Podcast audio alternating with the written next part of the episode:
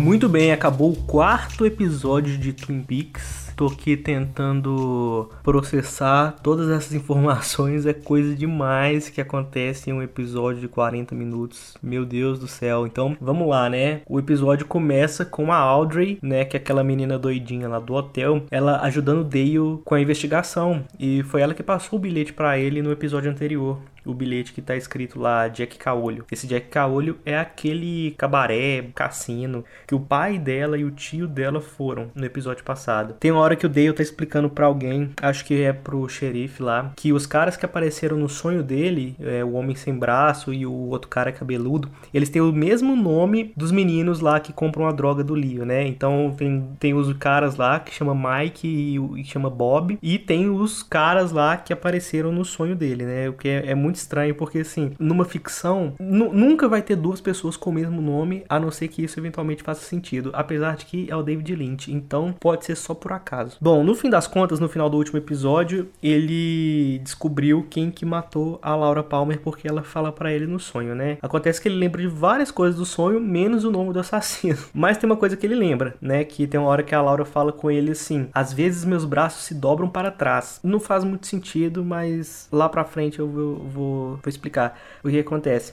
Enfim, lá no necrotério, né, tá rolando um preparo, porque o corpo da Laura vai ser preparado pro enterro, né? Só que o investigador, o Albert, ele começa a tretar com o legista, porque ele queria fazer mais investigação no corpo da menina, mas o corpo já estava indo ser liberado, né? Então o Dale e o Harry aparecem lá para acalmar a confusão entre o Albert e o legista. Mas como o Albert é um merda, um arrombado, apesar dele saber fazer o trabalho dele, ele é um cara muito escroto. Então, assim, a situação não estava favorável para ele, e o Harry, que foi lá para apartar a briga, acabou dando um soco na cara dele também, né? Porque o Albert não parava de ser escroto, tanto com a cidade de Twin Peaks, falando que era um fim de mundo, não sei o que, quanto com os habitantes. Bom, lá na casa que era da Laura Palmer, né? O pai dela tá lá surtando, tá vendo novela e tal.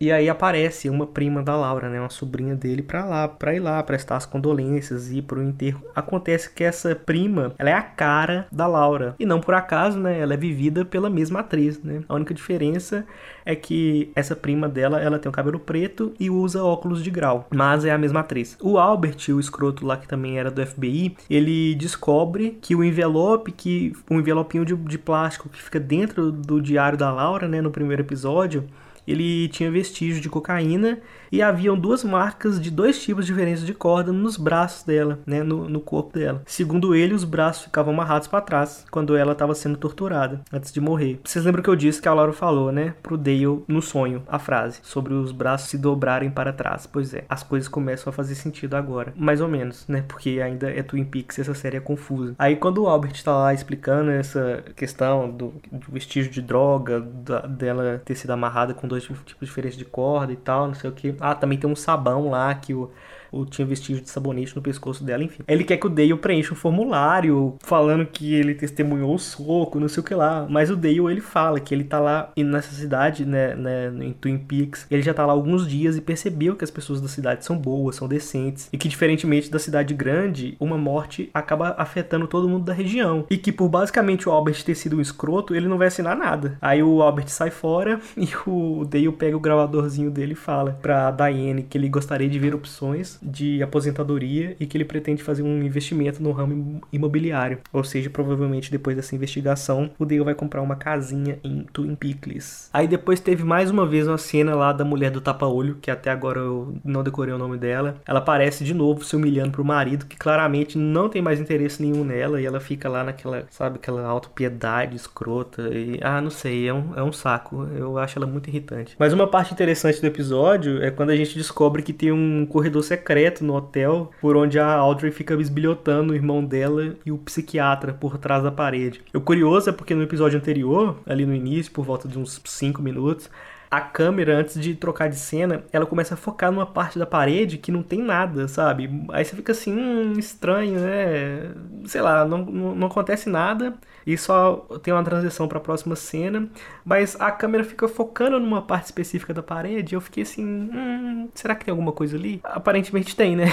Agora a gente descobre que realmente tem, né? Que atrás daquela parede tem um corredor secreto. Ah, aí tem o Bob de novo, esse moleque irritante pra caralho, que é o ex-namorado da Laura. Ele surta no enterro, acusa todo mundo de ter matado a menina, porque todo mundo sabia que ela tinha problema, mas ninguém fazia nada pra ajudar, né? Até esse ponto da história a gente ainda não sabe qual o problema que ela tinha de fato, além dela ser muito mal relacionada, mas eu acho que a gente também não demora pra descobrir o que de fato acontecia na vida dela. O pai dela, ele, ainda no enterro, né, ele pula em cima do caixão, numa cena super tensa, e quando corta pra lanchonete, a Shelly, que é a garçonete lá que namora com o caminhoneiro psicopata, ela tá contando as coisas que aconteceram no enterro e começa a zombar dessa situação, né? Que o pai da menina pula em cima do caixão dela e não sei o que. É meio babaca, assim, o jeito que ela conta. Nisso, o xerife, ele conta também pro Dale que tem entrado droga na cidade há uns 6 meses, mas ninguém ainda conseguiu descobrir nada. Ele fala também que a cidade fica no meio do nada, né? Como o Dale pôde perceber, e que é assim que eles preferem deixar a cidade. Aí, para isso, várias gerações de homens dessa cidade, eles vêm participando de uma sociedade secreta, uma brigada, alguma coisa assim, para combater o mal que existe em torno da cidade. Ainda não ficou especificado que tipo de mal que é, mas existe um mal, uma sombra lá em cima dessa cidade que faz coisas malucas acontecerem. E aí, nessa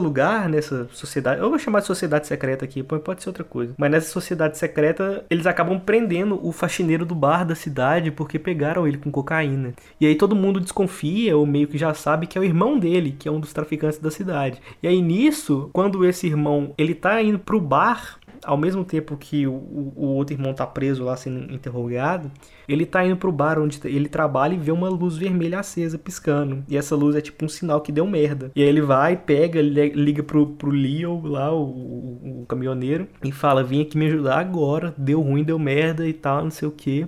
E aí na hora que o Leo tá saindo de casa pra ir lá ajudar ele, a Shelly, que é a namorada que trabalha na lanchonete, ela entra com uma arma, o cara não vê que ela tá com essa arma, e ela vai e esconde dentro de uma mesinha de madeira, né? Não na gaveta, né? Mas tipo umas tábuas soltas lá. E aí a gente vê que dentro ali desse espaço, que é meio escondido, tem a camiseta suja de sangue do namorado dela, que ela pegou no primeiro episódio. Não, ela pegou nos episódios anteriores aí. Aí também tem a Josie, né? Que é a da serraria. Ela começa a contar pro xerife, né? Que é o namorado dela, começa a contar que tá rolando as coisas muito estranhas. Ela tá muito preocupada com a Catarina lá, Catherine.